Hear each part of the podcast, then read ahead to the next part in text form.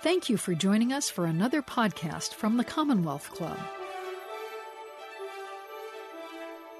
Hello, everyone, and welcome to today's virtual members only program of the Commonwealth Club of California.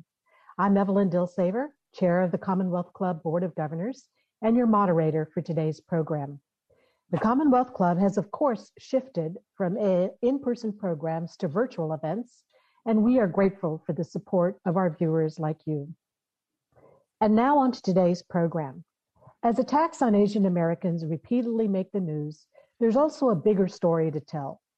What the challenges of the future are and how Asian Americans will help America be more competitive in this brave new world. Today, we're going to have an insightful discussion with prominent Asian American leaders, not only about the history of Asian Americans in the United States, but, what, but about what Asian Americans are contributing today and what all Americans should think about doing as we fight together against modern stereotypes and broken systems and face current and future challenges. I'm pleased to introduce our distinguished speakers. Dr. Dan Chao grew up in Arlington, Virginia, and was the only Asian, American in his school. He worked for eight years on Wall Street and the Bechtel Corporation for 20 years, where he was the first Asian American to make partner and was later the chairman and president of Bechtel China, based in Shanghai.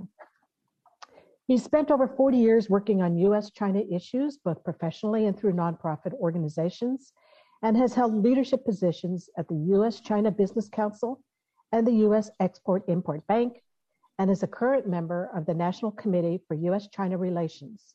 He's also very active in the nonprofit world as he is a um, member of the Committee of 100 and is currently the chair of the 1990 Institute. And I will let Dan tell you a little bit more about the mission of the 1990 Institute.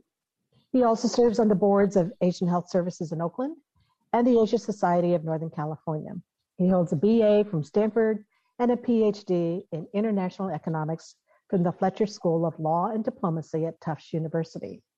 Now, Dennis Wu is chair of the Asia Pacific Islander American Public Affairs San Francisco managing partner at Wu Hoover and Company, CPA advisory firm, and a retired partner at Deloitte, and past chair of the Commonwealth Club Board of Governors. He was born in the Philippines of Chinese ancestry, and Dennis is one of the best known businessmen in San Francisco, a longtime leader among Asian Americans in the Bay Area, and a mentor of mine for what, Dennis, 30 years now? He created Deloitte's US China Services Group and built out Deloitte's Southeast Asia Desk program and he previously served as chair of the of Recology Board of Directors and chair of the National Association of Corporate Directors, Northern California Chapter Board. He's had extensive community involvement. He was actually the first person of color to chair the Commonwealth Club Board, as well as serving on the boards of the San Francisco Ballet, San Francisco Chamber of Commerce, City College Foundation, and Self Help for the Elderly. And he's received the Commonwealth Club uh, California Distinguished Citizen Award, and numerous other awards. So Dennis holds an MBA from the University of California at, Berkeley, and I want to welcome Dennis and Danny, Daniel.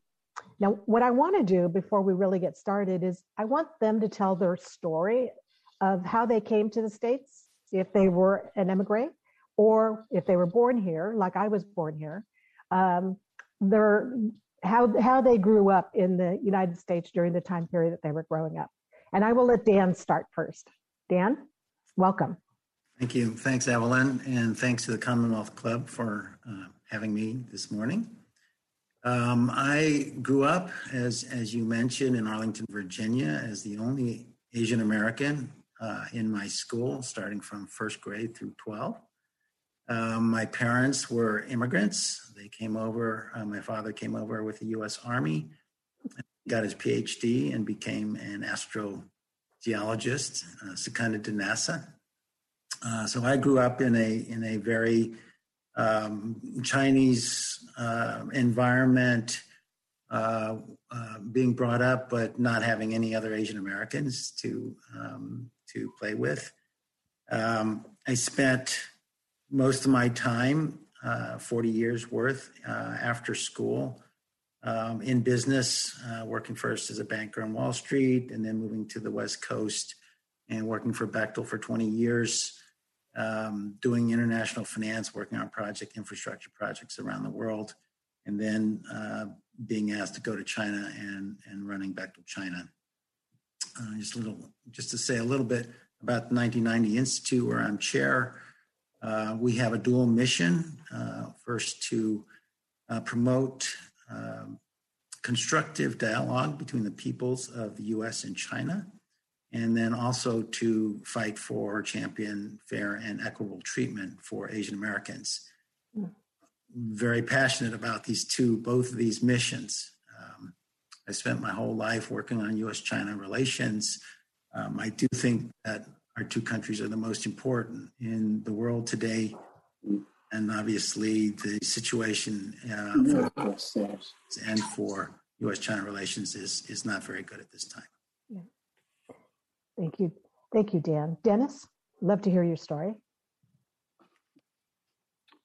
Uh, Evelyn, this is so different than whatever we've been used to in the Commonwealth Club. I'm used to introducing people and not talking about myself. But um, I was born in the Philippines, Chinese ancestry. Born shortly after the war. People said to my mother, of all the times to have a baby, how could you pick this time? if she knew the war was going to start.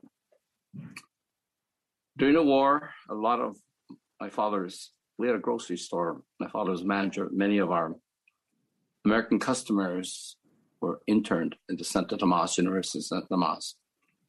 My, my, my father and mother sold everything they could possibly sell, including my mother's jewelry, her engagement ring, her wedding ring, in order to loan people to provide food and medicine. My earliest recollection is all about doing what's right. People would say to my dad, Why is it KC that whenever you buy anything, it's one third the price?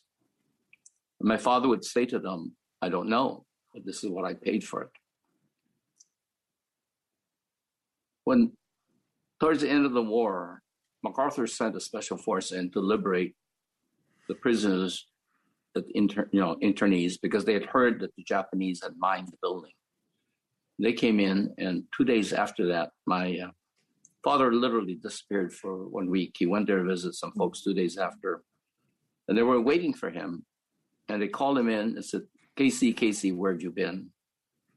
And he was asked to organize a group of people who were to feed the internees because they were so weak.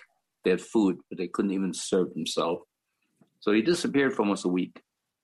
My earliest recollection of life was seeing American tanks come into Manila. Mm. As a child, I always thought of myself as an American.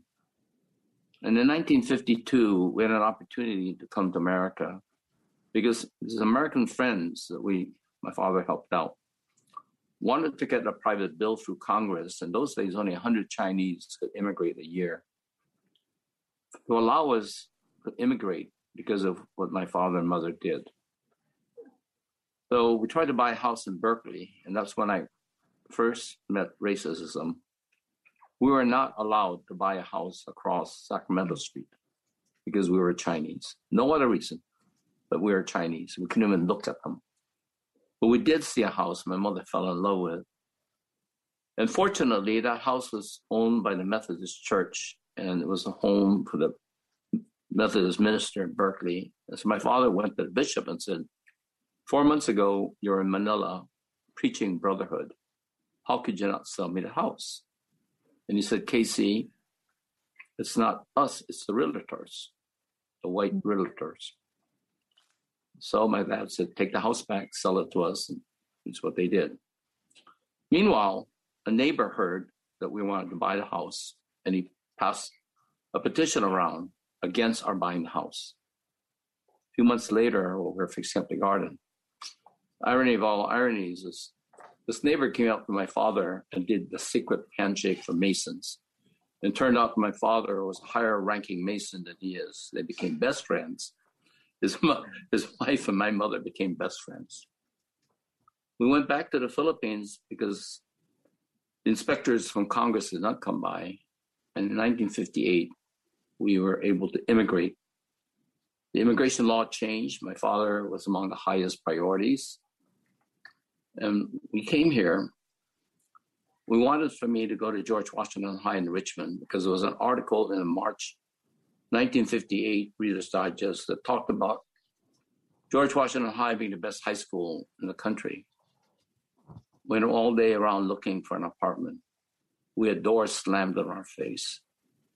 The realtor finally said, a Jewish woman with a Jewish accent, Russian accent, said, May, why don't you talk to them because you have perfect Midwestern English. My mother grew up in Chicago. That's where she met my dad, and he went there. Mom rang the bell, and I remember to this day. The woman said, Yes, dearie. My mother says, We're here to look at the apartment. Come right in, dearie. Press the buzzer. We walked in. Was coming down from the third floor. She saw that we're Chinese. She says, Oh, I'm so, so sorry. I just rented the unit. Mm-hmm. With that, we went back to the car and we said, You know, we have a house in Berkeley. Let's move back to Berkeley. So Went back to Berkeley. I went applied to only one university, got my bachelor's and master's out of Berkeley.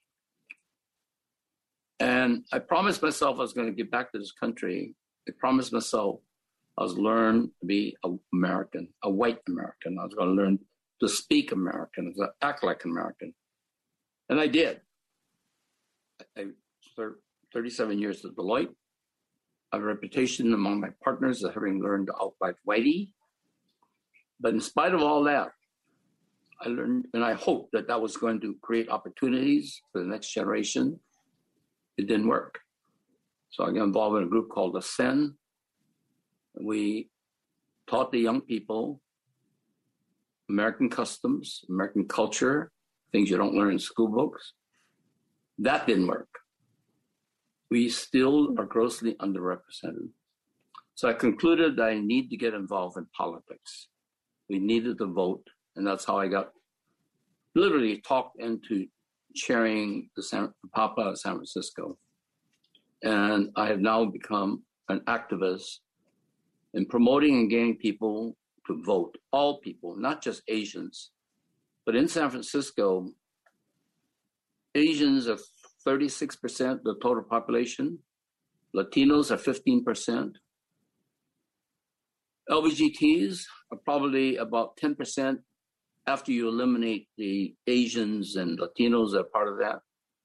The Jewish community, we think, are about 20%. We are almost 80% of the population. We are among the most discriminated against by people, sometimes by each other. And we have to learn to work together. And this is what I hope we're here to talk about today. Thank you so much. Thank you so much, Dennis. It's funny, my um, I have a similar background to you, Dan. My dad ran away from home. We were in the Philippines and joined the US Navy. He was there for 20 years, retired, and then joined again as a civilian. But I grew up on Navy and Army bases around the United States. So, like Dennis, also, my dad said, You're American. We're not teaching you Tagalog, which is the Filipino language. You have to speak American. And like you, Dan, we were the only Asians in our uh, grammar school and high school. So uh, it's a very uh, telling story between all of us. So tell me what's happened. Let's let's move forward and let's define who is an Asian American. And uh, Dan, I think you've got some slides that I'd like to um, have you show our audience here in terms of what are we trying to achieve today in this program, and then a little bit of understanding our past history. So I know Dan, you're sharing your screen at this point. And can, can everybody see it? Yep, let's go. Okay, so the the real objectives of our discussion uh, this morning is really to um, make everyone aware of our past history just as a foundation so we can start talking about the future. Um, make people, uh, educate people on the history of Asian Americans, uh, it's about 180 years old, so I'm going to go through that very quickly. Uh, but the objective really is to focus on what we can do today to help shape the future. And, uh, you know, right at the bottom here, it says Unite for American Competitiveness. I like to kind of echo what Dennis said. Uh, we are Americans and um, we want the best for this country and we want to be competitive. And in order to be competitive, we need to think about uh, how we need to change. The world has changed and we need to adapt. So, Evelyn, you asked uh, about Asian Americans. I'm going to start very basically. Uh, who are Asian Americans? Uh, well, first, I want to emphasize we're Americans. We do get asked that question all the time, which we don't think is fair. There's about 22 million uh, Asian Americans, um, 6.7% of total population.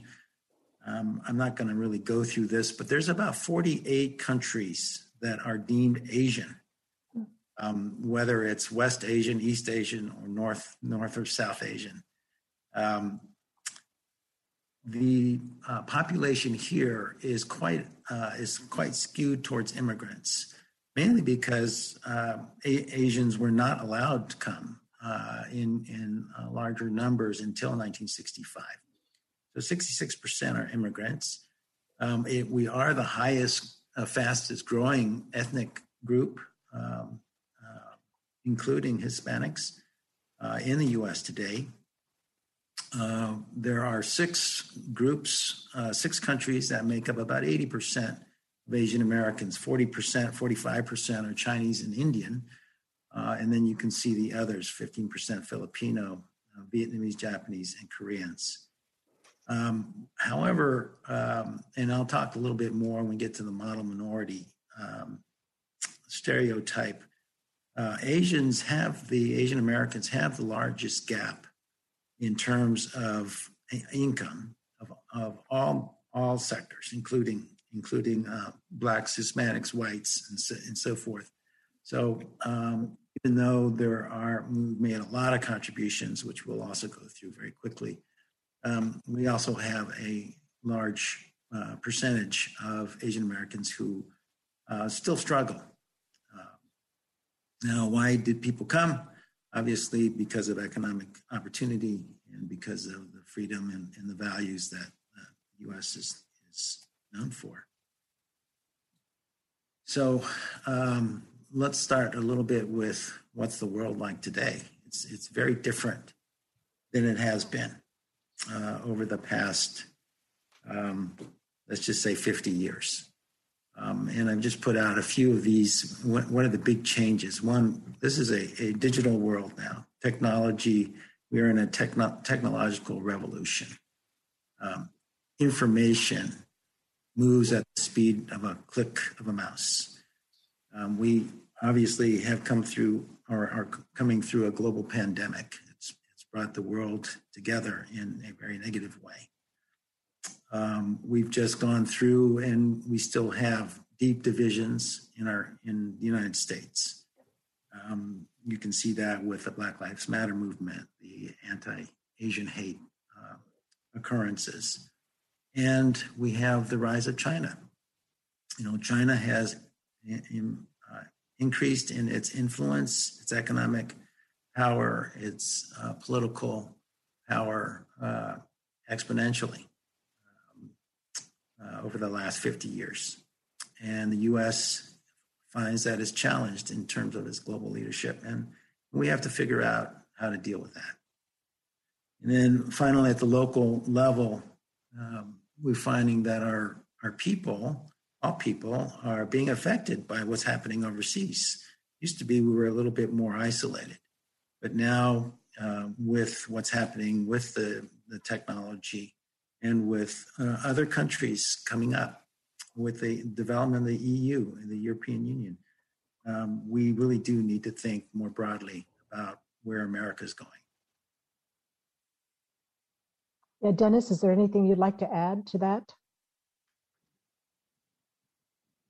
Oh, you're on mute, Dennis.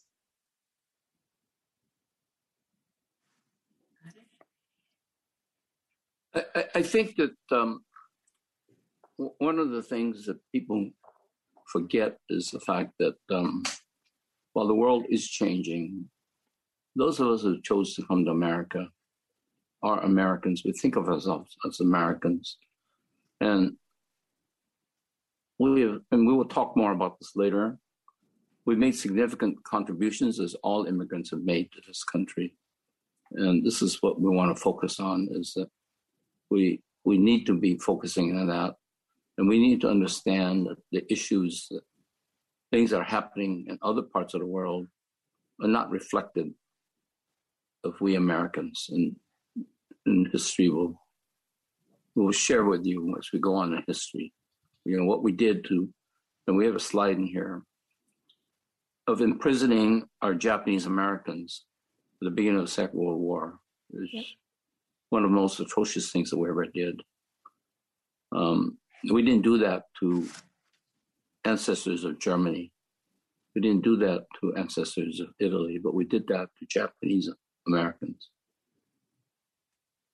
Thank you. So, Dan, uh, since uh, Dennis uh, spoke about it a little bit early, let's t- take a little uh, past view of the history of Asian Americans and tell us a little bit about that history. And as you said, we're not the only ones experiencing exclusion and hate crimes, so we can talk about that uh, after you're done with this segment. Okay, thanks. Um, and and so, as, as Dennis mentioned, we, we don't really want to focus on the past. Um, there's been a lot of talk about the current uh, spike in anti-Asian hate.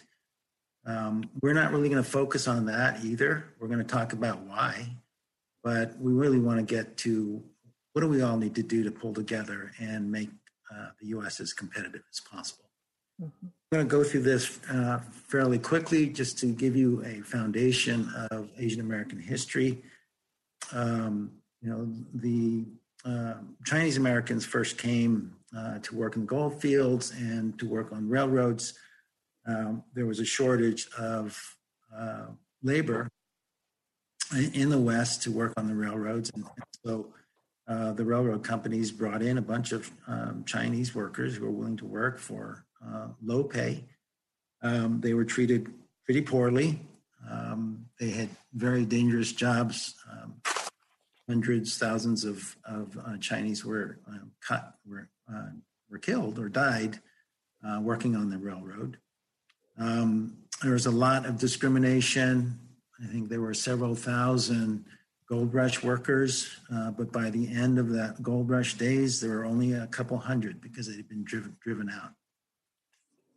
Um, there are some basic reasons I think that that um, flow through history of Asian Americans as to why we are viewed the way we are today, and that's because of impact on the economy, uh, it's because of uh, views on values, uh, ideology, and then obviously international relations, the U.S. relationships with uh, various Asian countries.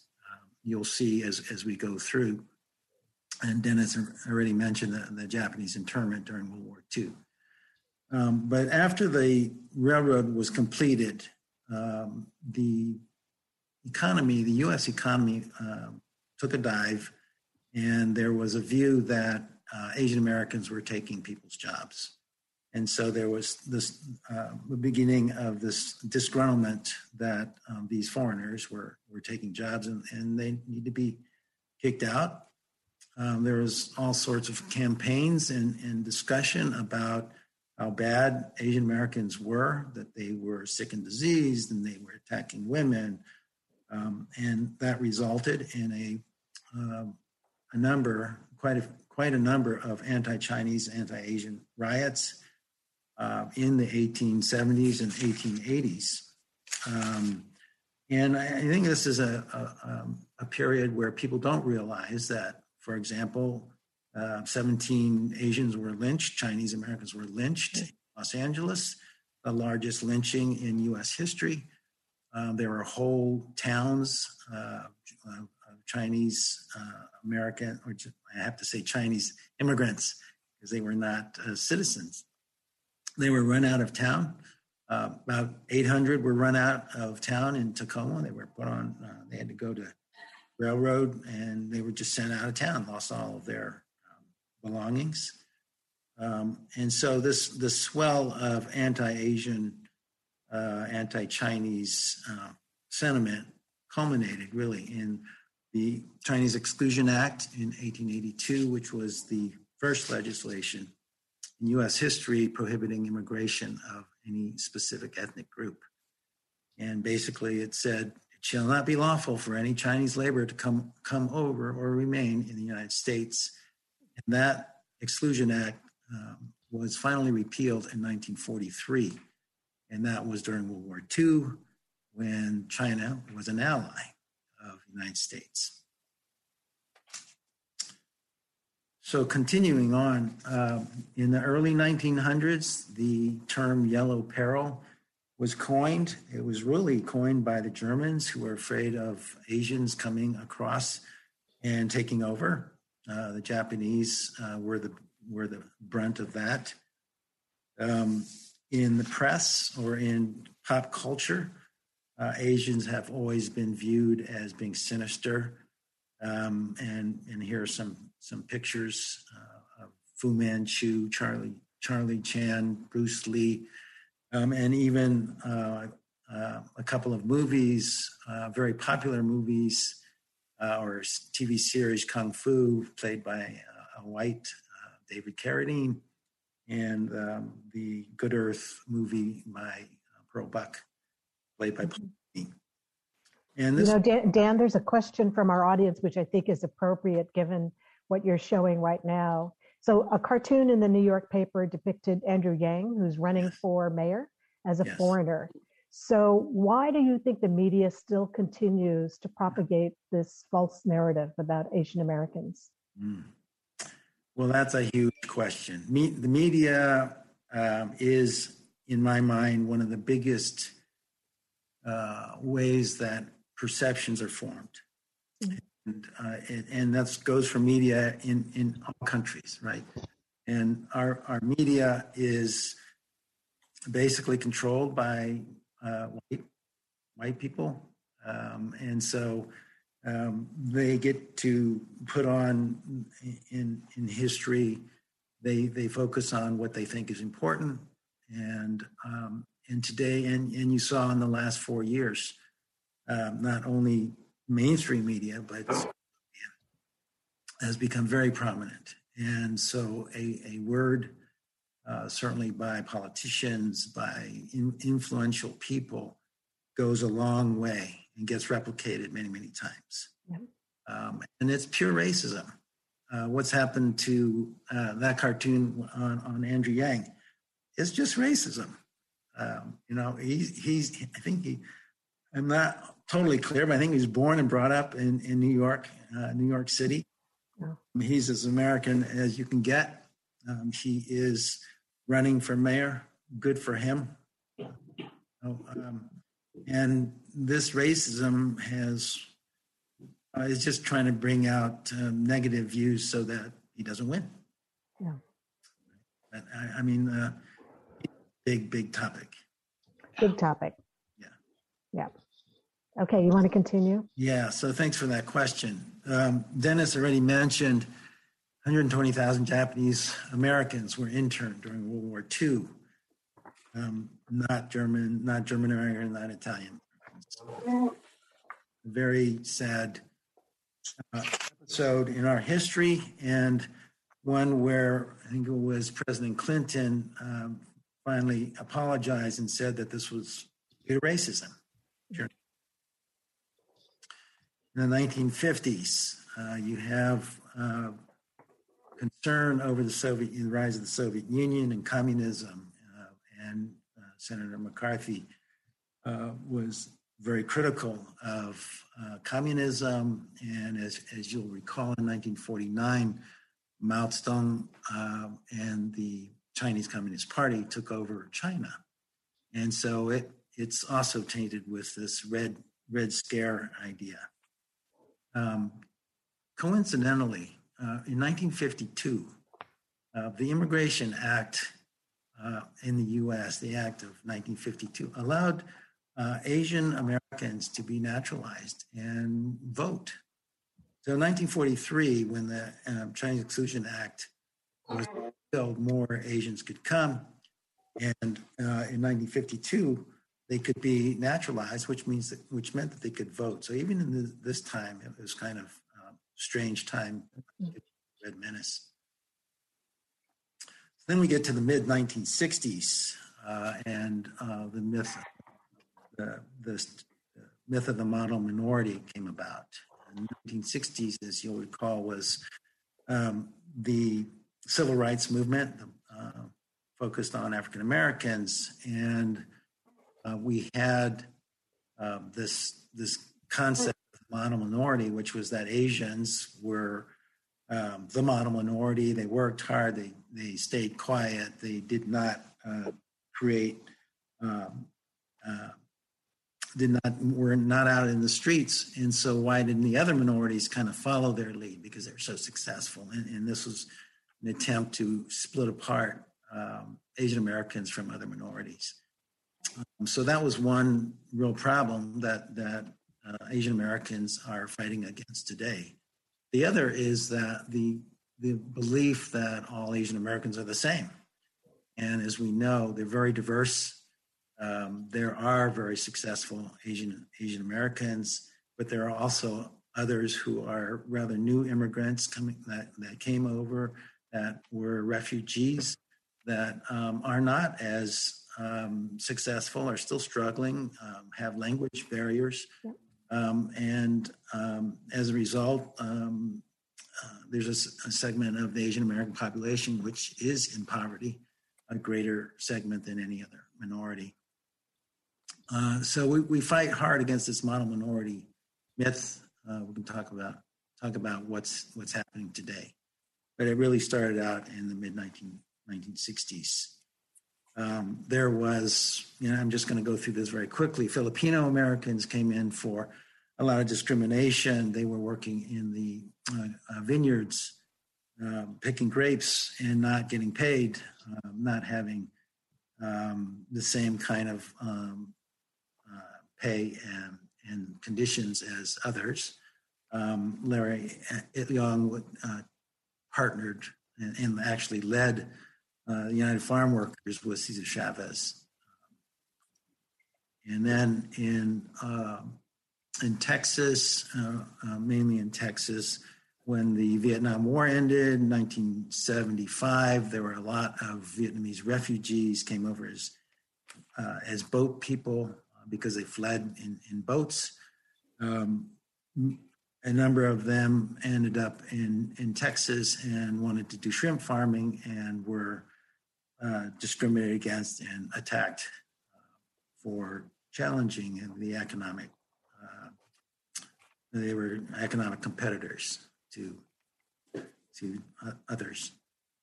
And then in 2001, uh, we have 9/11 attack on the World Trade Center and anti-Muslim hate.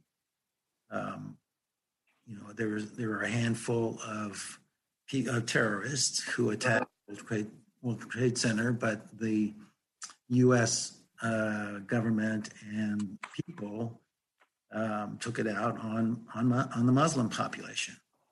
Um, so these um, spikes in hate um, uh, continue.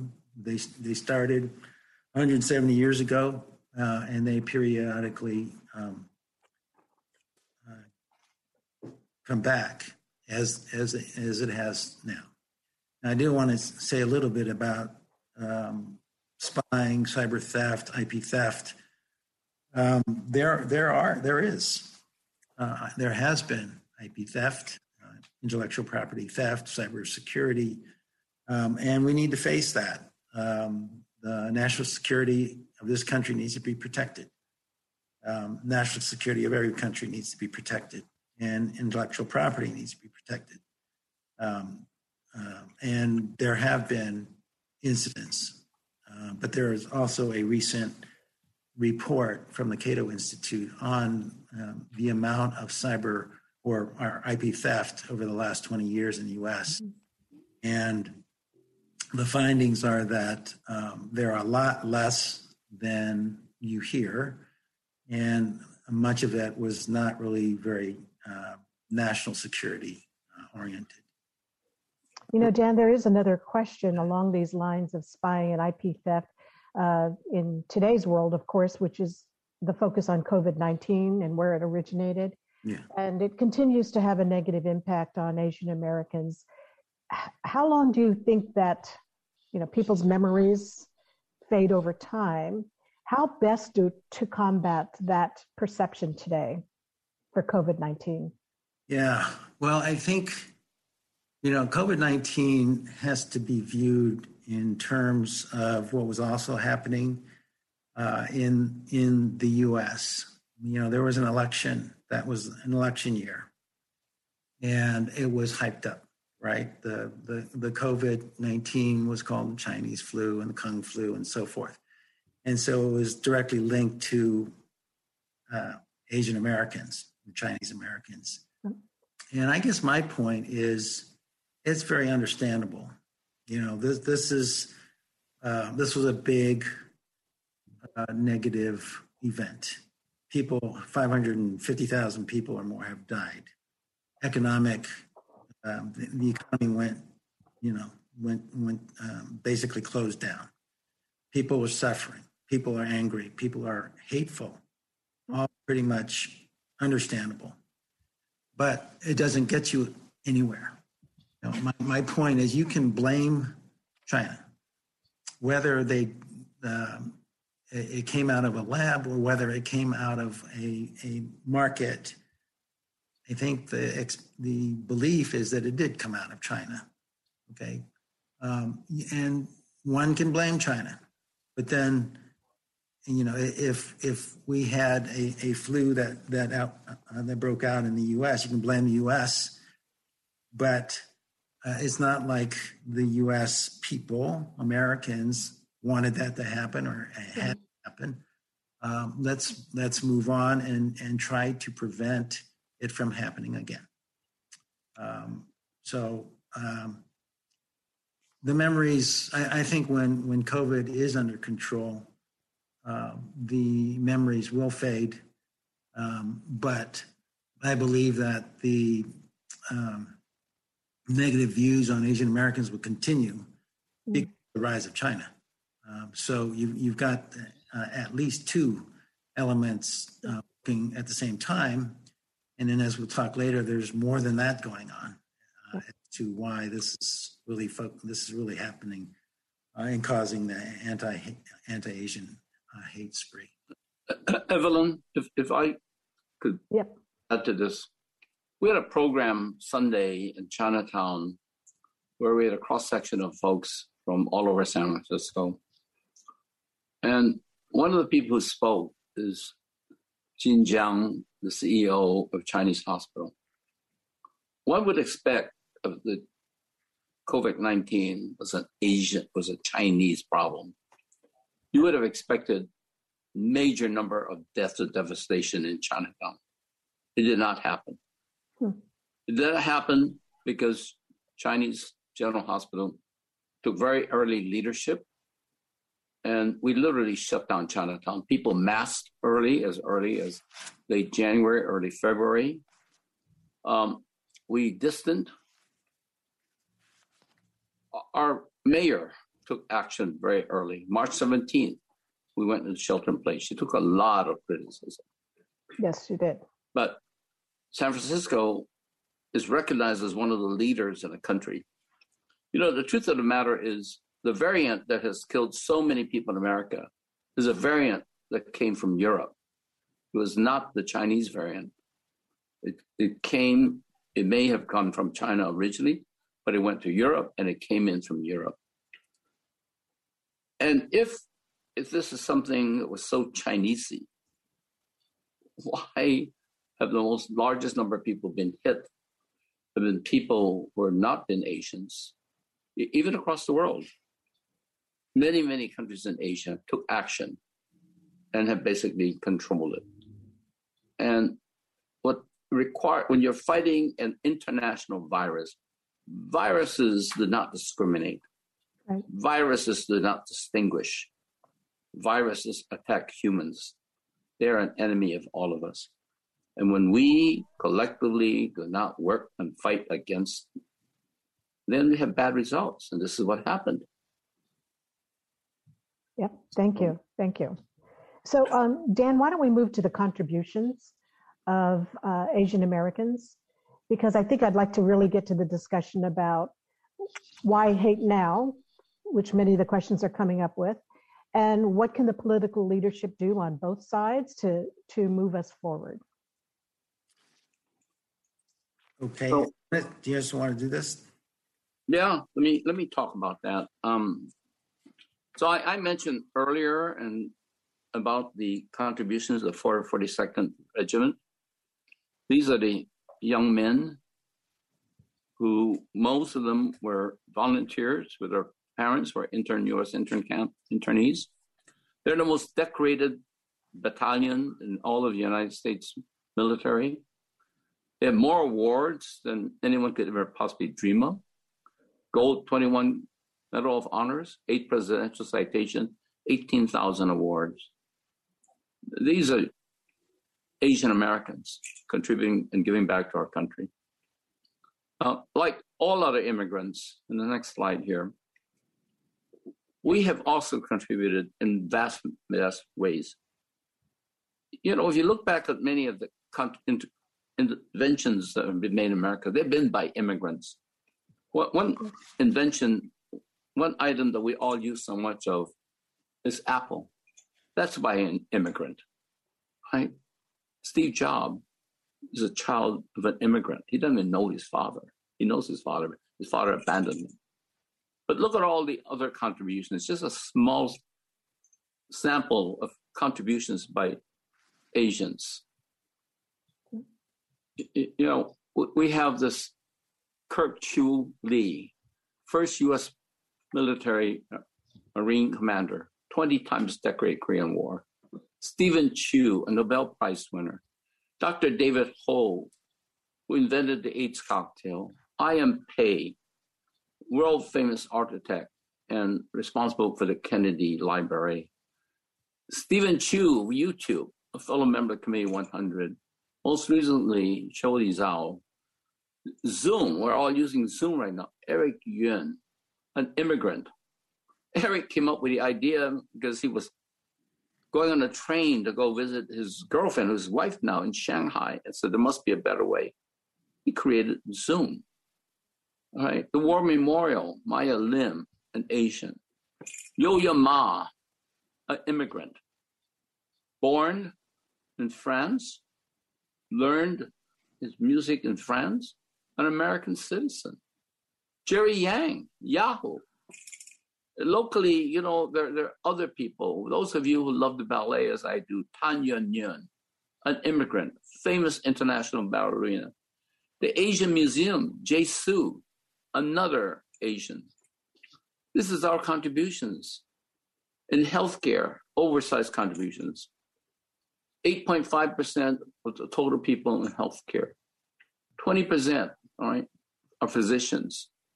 9% are nurses. 16.7% are pharmaceutical people. 11% are in pharmacies and drugstores. You know, these are Asian Americans giving back. STEM, so important. If we're going to be competitive in the world, STEM is so important. Asian Americans are 13% of all STEM workers. 11% have master's degree. 31% of computer hardware engineers, 19% are life sciences, 18% are physical scientists, and 16% are people that are mathematicians. And, you know, I, I just want to add something else that's not in our slide, but as we have been watching what's happening in the landing of the moon, the landing of the Perseverance rover on Mars, the first historical flight of the helicopter Ingenuity in March, Mars. These were led by two Asian Americans, Allen Chen and MiMi Aung. These Asian Americans are making America great again. So, right now, even now, while we're being attacked on Earth, our Asian Americans are contributing to the glory of America. Can I just add something on more um, grassroots level?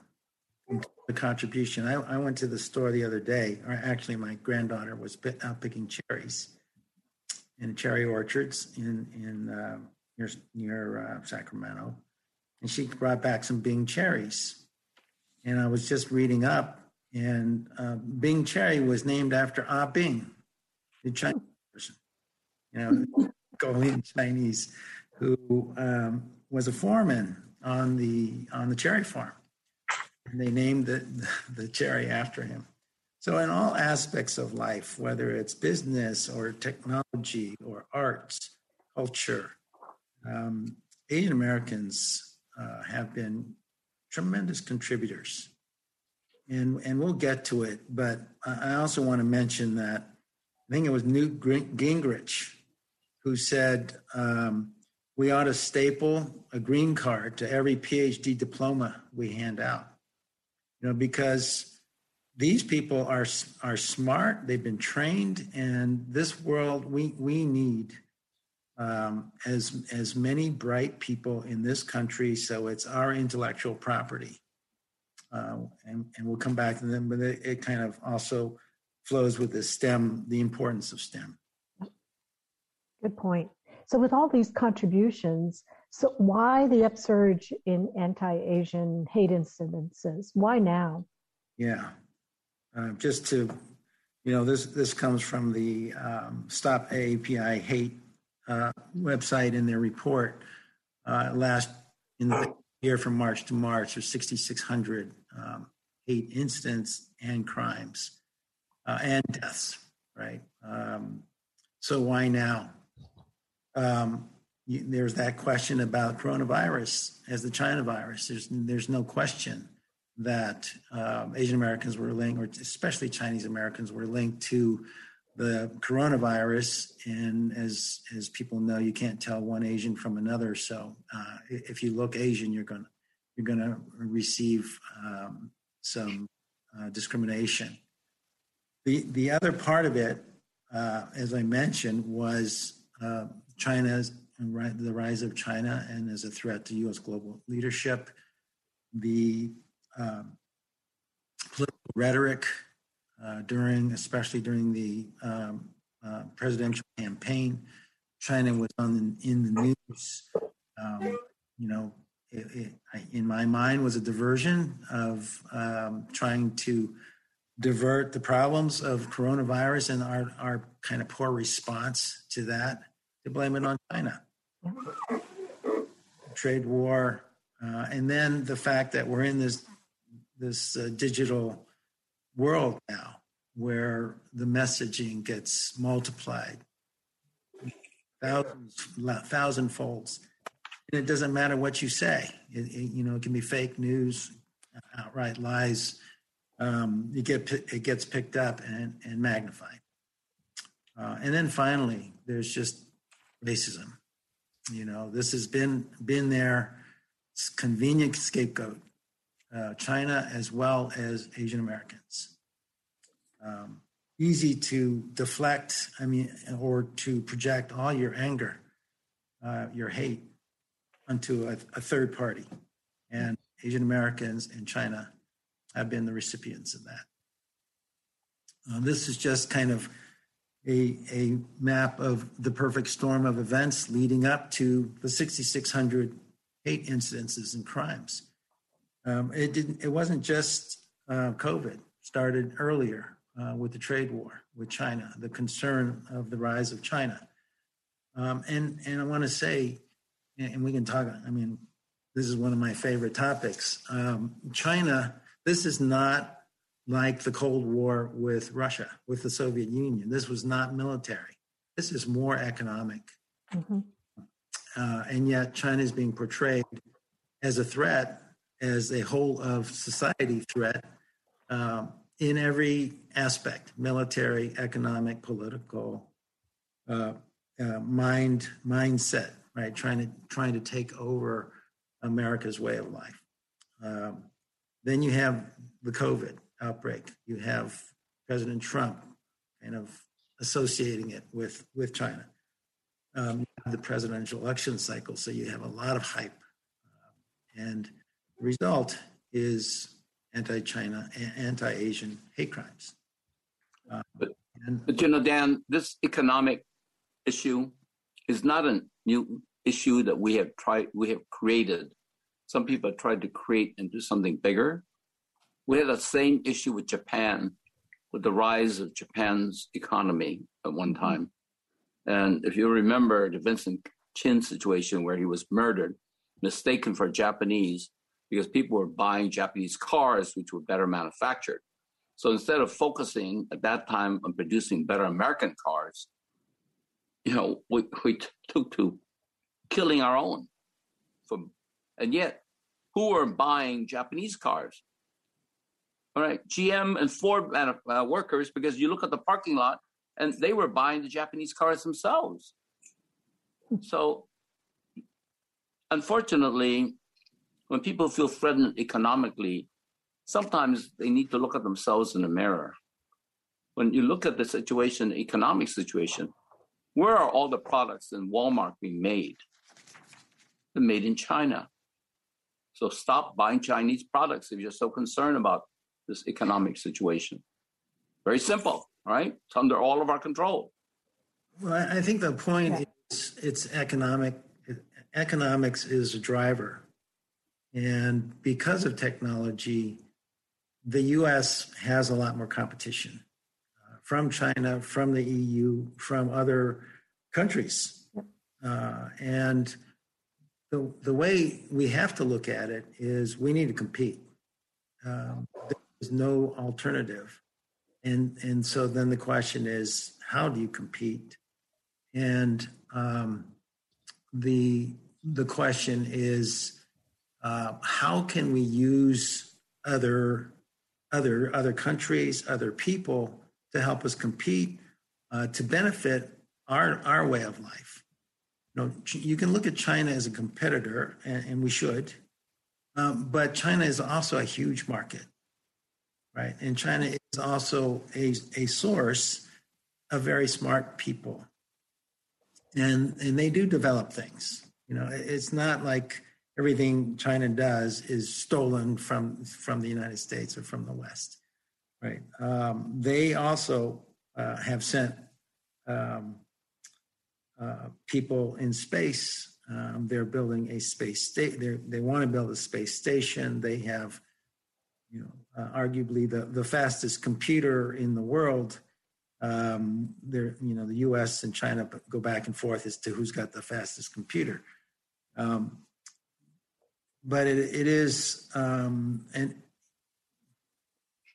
the the U.S. was uh, critical of China, but it was also critical of all its allies in the in the past few years, right? And so we kind of made enemies uh, with with a lot of a lot of countries. And so, along those lines, Dan, what would you like to see our political leadership do on both sides of the aisle to be more active mm. in combating Asian American and all hate crimes? Frankly, it's not just against Asian Americans. Yeah. So you and Dennis to that, answer. That's that's the the big the big issue, right? I, I get yeah. um, one. We we need to get our house in order domestically. We need to unite uh, as Dennis was mentioning. We, we need, and, and this includes, this is not just people of color, it's everybody. We, we need to compete with the rest of the world.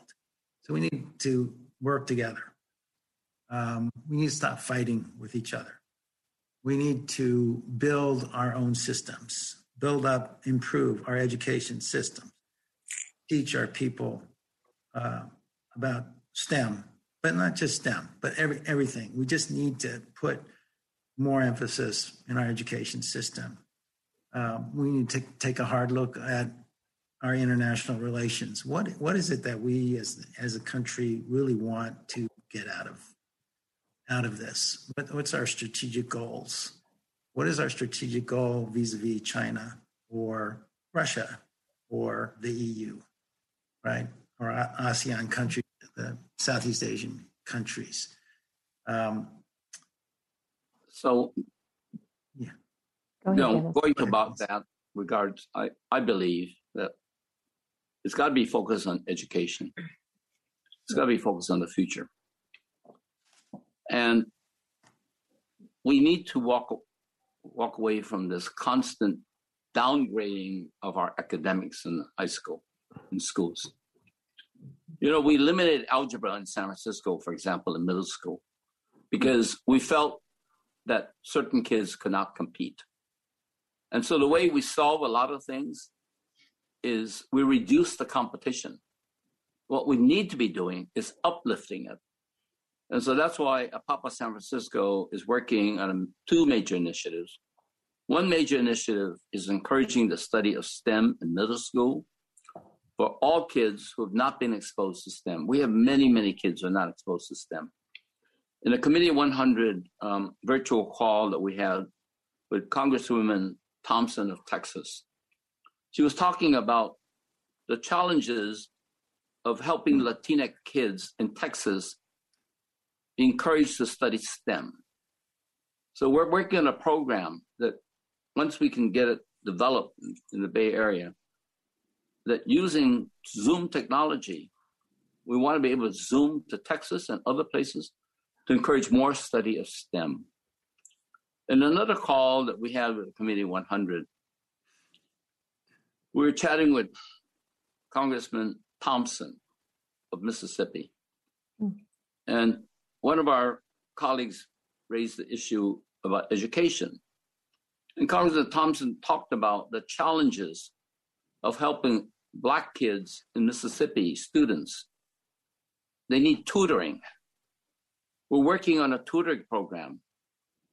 Asian kids and other high performing kids in high school are looking for things to do that are meaningful. We want to mobilize them to tutor younger kids, middle school kids, younger kids, and middle school kids, tutoring even younger kids who want to learn. I believe that most kids want to learn and encouraging them and helping them with their academics, with STEM. Again, through the magic of Zoom, we can Zoom across the country in tutoring and we can help these kids we need to change our immigration policy back to the way it is. We need to do what Dan talked about. When we have these immigrants come over and they study for a PhD and they want to come to America, we have the best education. When they get their PhD diploma, you have stapled to it a green card automatically. We want them to stay in America, to continue to create and invent. That's why we're going to stay ahead right? not cut them off, not send them to other countries, not discourage them from not coming. America's innovation has been from immigrants. But at the same time, we have got to focus on education. This is what we have to be doing.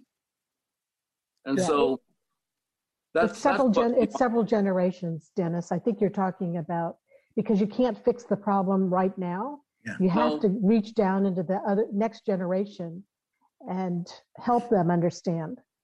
And you know what? The young people that we're talking to want to be engaged. They want to do something. They need the help from those of us who are adults to help them get organized because they want to do it. I mean, my, this whole idea of tutoring, I was inspired by my son when he was in fifth grade, and the teacher asked if he could go and tutor kindergarten kids. Wow. If he could do that in the fifth grade, any fifth grader could do it. Right?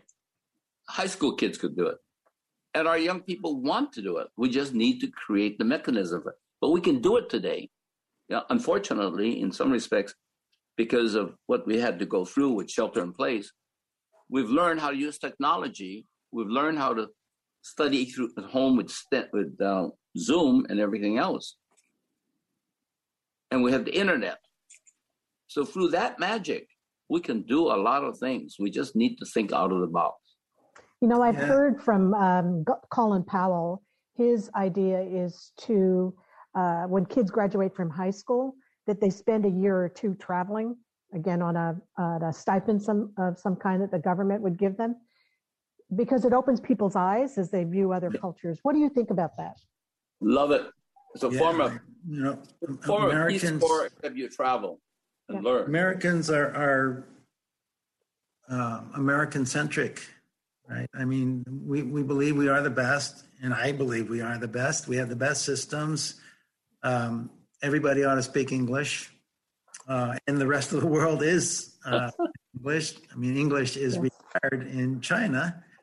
Uh, they may have more, more English speakers than than anywhere else in in, in the world, um, but there's nothing that uh, is better than working with other cultures, working with other people, getting to know them. Then you become friends, and you get develop a little trust.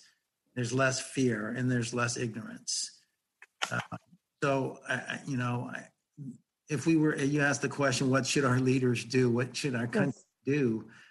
Um, uh, I, I want to put in a pitch for immigrants. You know, we need to compete, right? The U.S. needs to compete, and we need to build our labor force. And that's what Dennis has been talking about. We need to build up our own people so they have the skills to compete. But as you mentioned, Evelyn, um, it's not. We we need to compete now, right? So this takes time. Uh, we will. We will I think, improve our education system and our emphasis on STEM. Uh, but at the same time, um, there are smart people out there, uh, and they're hard workers that can help this country. So let them in. You know, immigrants are not a threat.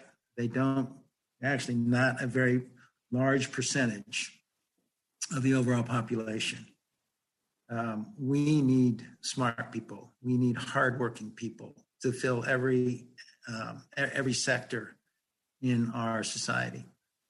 Um, and so, I would say that everyone needs to think inside themselves. We need to examine our own biases. Uh, we need to look at our systemic biases. And we really need to look at it from the perspective of how do we improve this country.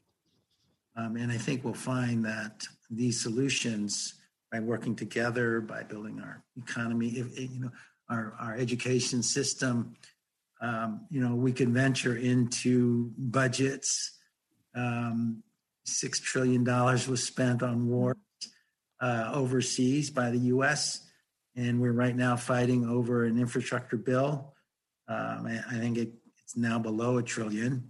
But what what would we be like if we had put six trillion dollars into our own, own our own country? Uh, and I'm not advocating that that um, we be weak in our military. So don't get me wrong. I, I do think national security is very important. Yep. But let's get our. but, but, just think of the jobs that are being created by Apple, Yahoo, yep.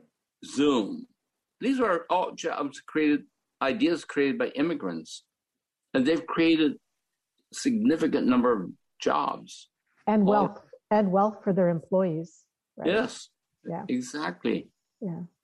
You know, the elderly seem particularly targeted by the races. So, how can society better protect our elderly people? Well, you know, in San Francisco, we started several things. Um, we started issuing tip cards. Mm. Tip cards were originally issued in Chinese, um, and they have now been expanded to nine languages, nine Asian languages, Cantonese, Mandarin, um, including you know others, Spanish, Tagalog, um, Vietnamese, Russian, Japanese, Korean, Thai. Um, and so that's one of the things we're doing. Um, it's something that APAPA pushed very hard for, and the police department finally came up with, you know, you press one for Cantonese, you press two for Mandarin, three for Spanish. The other thing that we have been doing is last weekend we distributed um, 15,000 yellow whistles that say "We belong." This is um, funded by uh, some folks out of the New York. It's a yellow whistle project. They have distributed over 100,000 whistles across America. San Francisco alone has distributed 15,000. And because we've done such a great job of distributing them, they're going to be shipping another 40,000 to us in San Francisco for APAPA to distribute. Um, and the sheer joy of the senior citizens when they get these yellow whistles I, I think they, they feel a little safer. They, they blow the whistles, and and if others people hear it, um, you know, others can blow. Uh, the other project that we're working on is security cameras. We found that security cameras have been very, very effective in San Francisco. Uh, they're very effective in Japantown. They have 119 uh, cameras in Japantown. The incidences have gone down quite a bit. We're now looking at Visitation Valley. It's a very high crime rate area. Asians constitute almost 54% of the population. It's one of the lowest socioeconomic, you know, level folks. They seem to be the forgotten people in San Francisco. Um, we've done a study, and we believe there's a need for 130 cameras. Uh, APAPA is going to be starting a GoFund to hope to raise a million dollars to fund those sometime soon. We'll, we'll be rolling that out. And, and all of this is really to help the senior citizens feel more secure. Yeah, another program that's been uh, rolled out both San Francisco and Oakland uh, is the Ambassador Program, uh, where you have people volunteering to walk with uh, anyone, elders as well as anyone who feels uh, insecure, to their cars, to their to their jobs, um, so that they feel safer. Um, and but I, I think And and Dan, if I could, tho- those volunteers are not only Asians, they're blacks, they're browns, they're multiracial groups of people. whites, Young people who are volunteering their time. old, old people too. Yep. Know, um, and I, I, you know, all of this is very unfortunate that we have to do this. You know, there, there is a uh, systemic problem here. Um, it, it isn't, um, you know, six six thousand six hundred incidents, and that's probably greatly under underestimated, undercounted. Mhm. It's very unfortunate that that I have to tell my kids when they go out to be safe, to look around, to take a course in you know at, at like Hollaback on how to defend yourself. How how do you respond when somebody attacks you verbally or, or physically?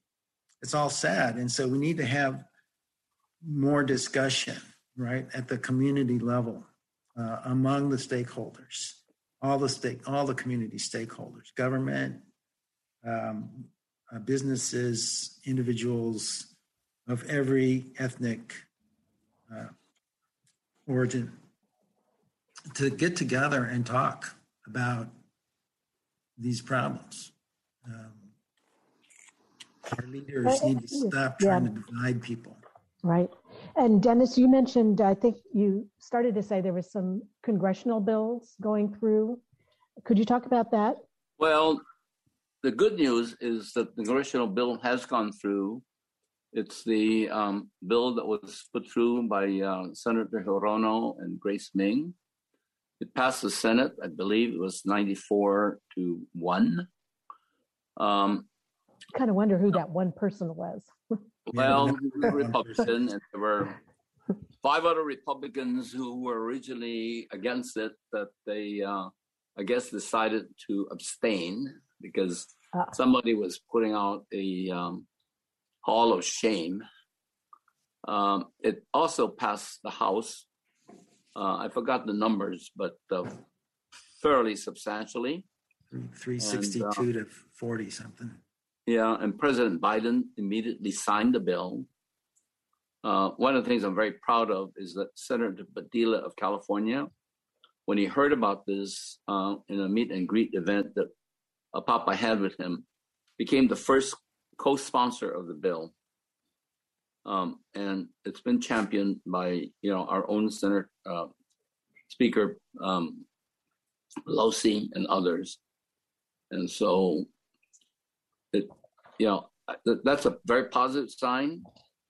Our new Attorney General, uh, Rob Bonta, is put together a hate crime task force that's going to start um, doing a better job of accounting for and these hate crimes and incidences. Um, and so I, I think there is an awareness and there's some good things happening. Uh, it doesn't help any when some of these incidences are committed by some of the same people. Um, And you know, when when we have a district attorney in San Francisco, when this Thai gentleman got killed, said that well, the poor guy who killed the man had a temper tantrum. Or we have people who are attacked and we say that, well, you know, there's some kind of mental situation. Well, perhaps they should have been locked up. Because what, are we saying? A life is not worth anything? Um. And so I also think that our community needs to, you know, reevaluate what we need to be doing with people who have mental conditions. Yes. Who maybe need to be institutionalized. I'm not talking about prison. I'm talking about mental institutions of some sort. You know, we we eliminated these many years ago to save money, but look at all the lives that are being just lost. Yep. You know, when you total all that up, you can't just measure that in terms of, you know, putting people in mental institutions where they can get the help they need. Uh, and that's something I think that we citizens need to think about and really focus on. And one more thing I'd like to bring up is voting. Yeah. Um, the good thing about this past election, where there's a, there are a lot of people who voted, um, the Asian American uh, population has grown and uh, can swing votes, uh, and and came out and voted. Um, I think as as I was reading up on the immigration acts that have happened, um, a lot of uh, times changes are made where you you then get the right to vote, but then there's all sorts of things that are put in the way so they can't actually vote, which is exactly what's happening. Like what, Dan?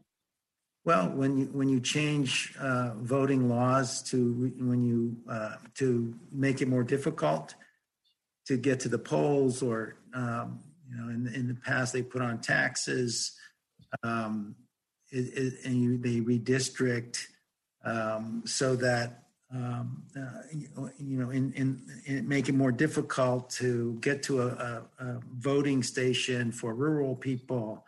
You know, all those kinds of things um, make it more difficult, which is kind of crazy because our country is built on democracy and you know, one person, one vote. Supposed to be one person, one vote. Um, and and so this is kind of systemic as well. Uh, and and it just seems like we've been going backwards. Yeah. Instead of forwards.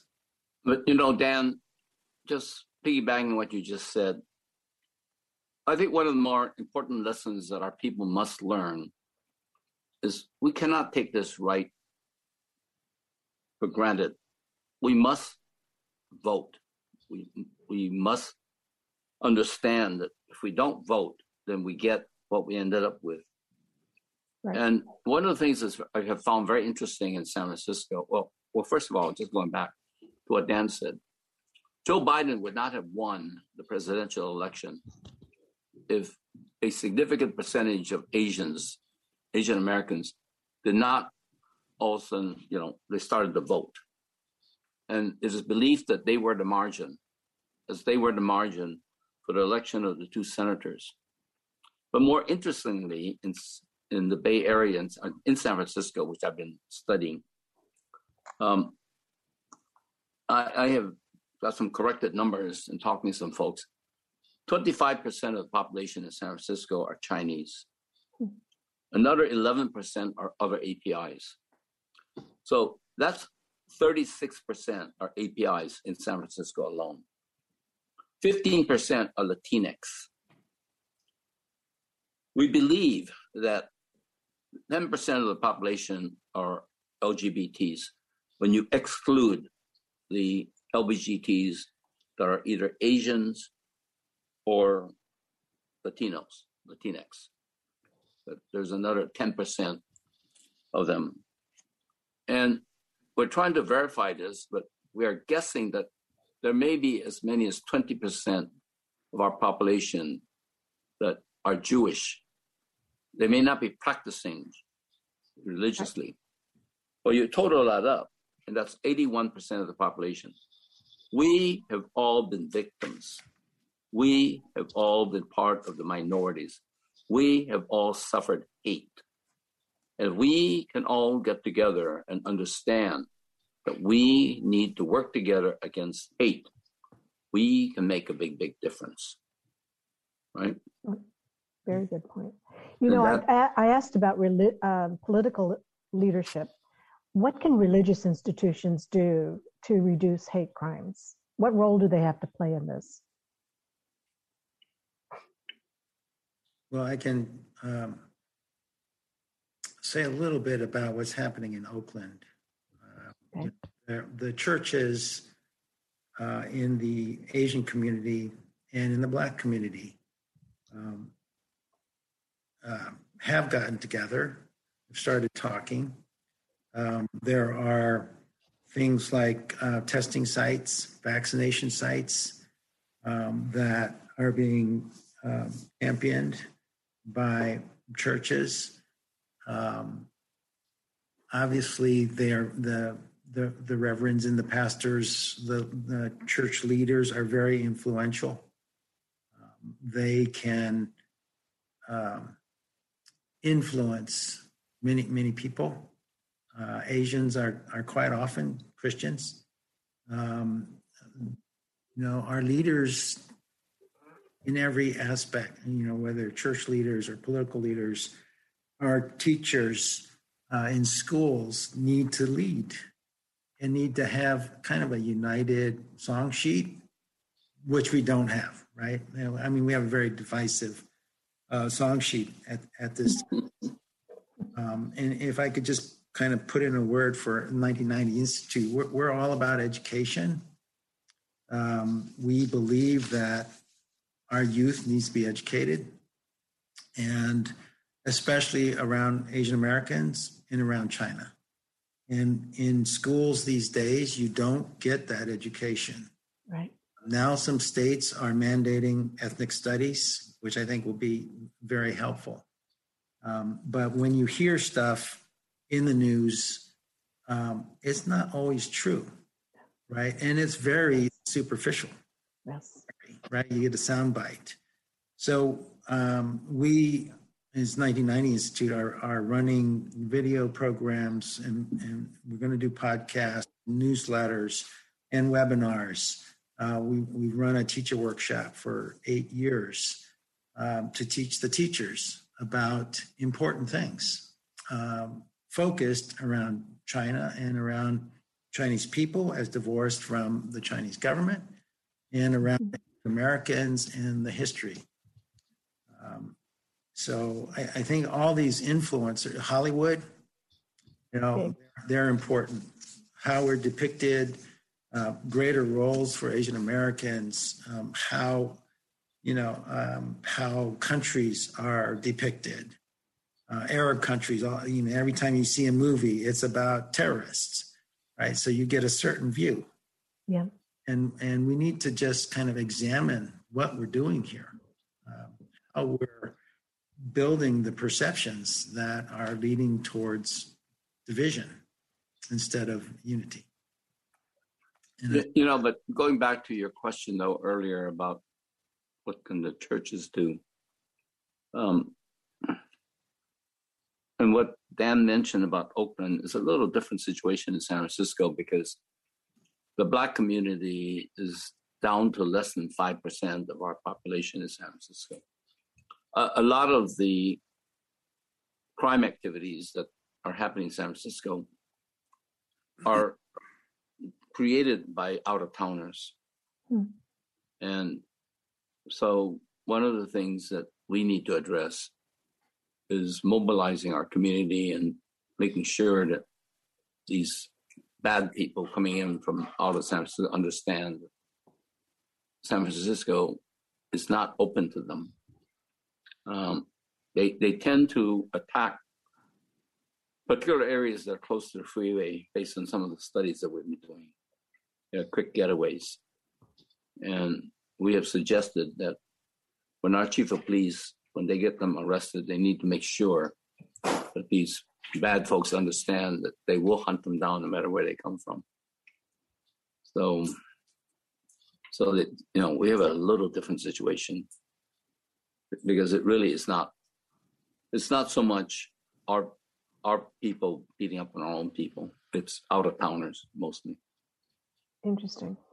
You know, um, how can you then foster greater cooperation among the different minority groups, as, as Dennis, as you said, with the Latina X, with the Jewish, with the Blacks, and the Asian Americans? How do we get that group together to unite? Well, we, we did a summit on Sunday um, from noon until past 2.30. Uh, we had speakers from all parts of our communities in San Francisco, blacks, Latinos, Asians, um, even with Asian, Japanese, Chinese. Um, mentioned we had the mayor Whites. Yep. and LBGT talking about these issues that we're addressing today and talking about how we can work together. And Good. I think we need to have more conversations among each other, with each other, and not at each other. And really, and and really, I thought a lot of people thought it worked well because we're talking with each other, we're meeting with each other, we're finding the fact that we had common issues, common concerns, common challenges, and it, it's like a virus attacking Cain. It, it doesn't distinguish by the color of your skin or the, your age. Hate is a virus. Racism is a virus, just like COVID is, just like the flu is. And we need to start understanding that. And we must understand that because it is that way, that we have to work together to fight it and not feel like it's one against the other. It doesn't work trying to do it that way. And, and So one of the, it, go ahead, Dan. yeah, just one of the calls to action is for people to get active, right? Stand on the sidelines. We need to talk to each other, and it's not an easy conversation. These are difficult conversations. Um, I always say, if not you, who? If not now, when? Um, I think young people, especially, are um, galvanized. They're much more active. They want to do something, as as Dennis was saying. Um, they can push uh, everyone to uh, have greater conversations.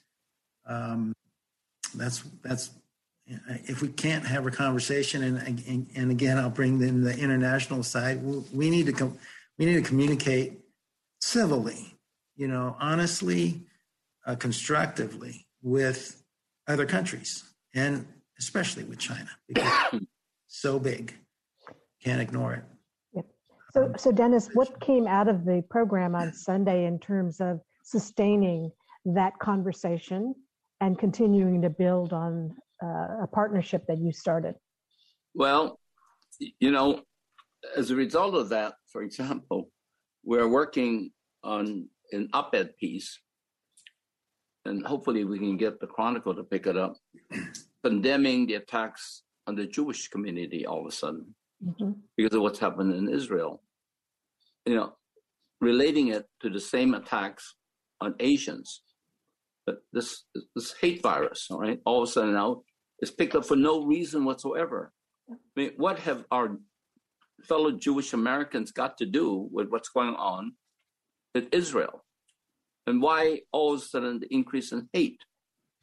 Um, we're talking about doing having a conversation in the Chinese talks program in in Can in Cantonese, talking about hate. So the, these are and and this is a conversation that we actually had with Tyler Gregory with you know with the Jewish organization, who was one of our speakers, and and so it's making it a lot easier having met with each other to pick up the phone and to talk to each other. You know, Evelyn, this goes back to something that I mentioned his name, Walt, I know, Walter Hoadley, who was the man who tapped me to eventually become president of the Commonwealth Club. And back before he became president was when we had the riots in Koreatown in, in Los Angeles. And before he became president of the Commonwealth Club, he was uh, hosting luncheons among young people who were under 40 of various races all over the Bay Area because he wanted us to be able to pick up the phone and call each other if anything happened. And he tried it. And unfortunately, we were not able to continue it. But it's along those lines. We community leaders all over the Bay Area need to know each other. We need to talk to we need to mm-hmm. know the goodness of each of us that we care about the same things. So when there is an issue, we can pick up the phone and says, "Hey Joe, hey Juan, hey Sam, whatever, Sally, you know, can we talk? Can, what can we do together?" And and I'm thinking about this. I remember what Walter tried to do with the Commonwealth Club, and I think it's maybe something that we in the Commonwealth Club should pull back together and use the club as a forum for community leaders all over the Bay Area to meet, to talk. I mean, even just socializing and talking to each other. You know, we, we have this beautiful deck once it opens up. yes. For us just to get to know each other. On the third floor. That's a great idea. Floor, you know, with That's a beautiful a view idea. or whatever. Yeah. But just for us to talk to each other, to be able to pick up the phone. And this is exactly what happened on Monday.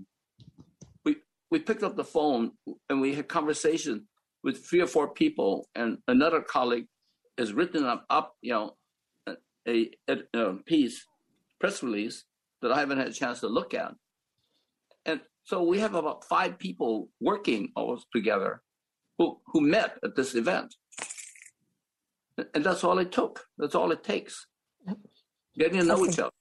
That's a great idea, Dennis. We'll follow up after this program. You know, um, you've all mentioned mentoring. You mentioned the ambassador safety program, the whistles and the voting. What can our audience do today if they want to be a mentor, if they want to be a part of the ambassador safety program? Who do they call? How do they get a hold of uh, you, Dan, or, or Dennis, or your organizations to start helping? Because to your point, everybody has to chime in and help. Well, they can reach out to me, um, you know, through information over there, or reach out to me at, you know, diwu papa at gmail.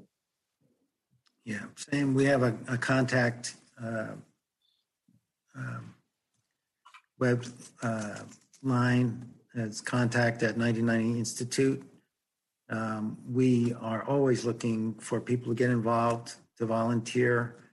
Um, what people can do, uh, they can donate, they can support where their time, treasure, or talent, uh, network. Um, it, it, it's all part of making us better. Every little bit helps. Um, get involved with the, your local community uh, organizations. Um, talk to your community leaders, your teachers. Um, lead you know, I I, th- I think that I just give you a, a, personal thing from way back. Um, you know, I was this Asian kid, uh, and, and, I was, I don't know, probably about ten years old, and they were looking to um, elect officers in the school patrols, and I was this patrol, and the teacher came and said, "I want you to be captain," and I was like astonished, had no concept that I could be a leader. And so this men- mentoring is very important uh, for for people out there in the audience. You can mentor somebody, talk to people, talk to your family members, talk to your community, talk to your people at work, your colleagues. Have that conversation. In corporations, they have these DI, DEI forums, uh, the employ, employee uh, group, resource groups. Yes. Yeah, employee resource resource groups. It's all great you know but but you know go the next step uh, consequent consequent behaviors. Promote people who who do good things right? Um, give them better recommendations. Put it in their um, their um, job description that or, or their uh, evaluation that they have to do something. Yeah. Don't sit by. And, and you know the good thing is you know, I, I kind of went to school during the Vietnam War, and people were energized. And I get the same sense now that people are energized. Um, work on climate change, work on whatever is of, of interest to you, but do something. And, Dennis, and, I'd love for you, you know, to add your thoughts. Evelyn, you know, people can always reach me through the Commonwealth Club. Of course. what else would you add, Dennis, in terms of uh, last minute advice to our audience? Well, my only advice to people is get involved, get engaged, speak up. Stand by, speak up. Speak up. Yes. Speak up. I would agree. I agree. Okay, we're at the last part of our program, and there is time for only one more question. And so, in two or three words, uh, what is your hope for the future with respect to racism and bigotry? I know that's a tough one. I didn't uh, prep you for that one, but what's your hope? Let's put it that way. What's your hope? You know, my hope is that it would disappear. And of course, I have this crazy, crazy idea that maybe the only way it would ever disappear is kind of like what happened in England, where once upon a time they were all at each other's throat and then they all became Englishmen. And I, I would like to see us drop all of the, you know, adjectives of Asian American, um, Spanish American, Irish American, and we're just all Americans. And I fear that that may not happen unless we decide that the next four, five, six generations were just all intermarry. So we all end up just being Americans. Just being Americans. We yes. just need to all be just Americans. Dan? Um, you know, obviously, it's a very difficult subject. Uh, not going to happen overnight, nor probably for 50 years. We all need to think, uh, and, and, you know, if, if we can think from the perspective of the common good, what's good for our country, what's good for our community, Was good for your family. Um, ho- hopefully, you come to a, a realization that if we work together, and just not view people by the color of their skin, uh, that we can make progress. So I'm hoping that we can make real progress. Great, thank you. Our thanks go to Dr. Daniel Chao, Board Chair of the 1990 Institute and member of the Committee of 100, and Dennis Wu, Chair of Asia Pacific Islander American Public Affairs, San Francisco, Managing Partner at Wu Hoover and Company, and past chair of the Commonwealth Club's Board of Governors. We also thank all of you, our viewers. I'm Evelyn Dilsaver, and now this program of the Commonwealth Club is adjourned. You've been listening to the Commonwealth Club of California. Hear thousands of our podcasts on Apple Podcasts, Google Play, and Stitcher. If you like what you've heard, please consider supporting our work and help us bring 500 programs a year to listeners like you go to commonwealthclub.org/donate. Think your way around the world with our travel programs to exciting domestic and international destinations. And when you're in the Bay Area, please join us live at our events. Thank you for listening and for your support.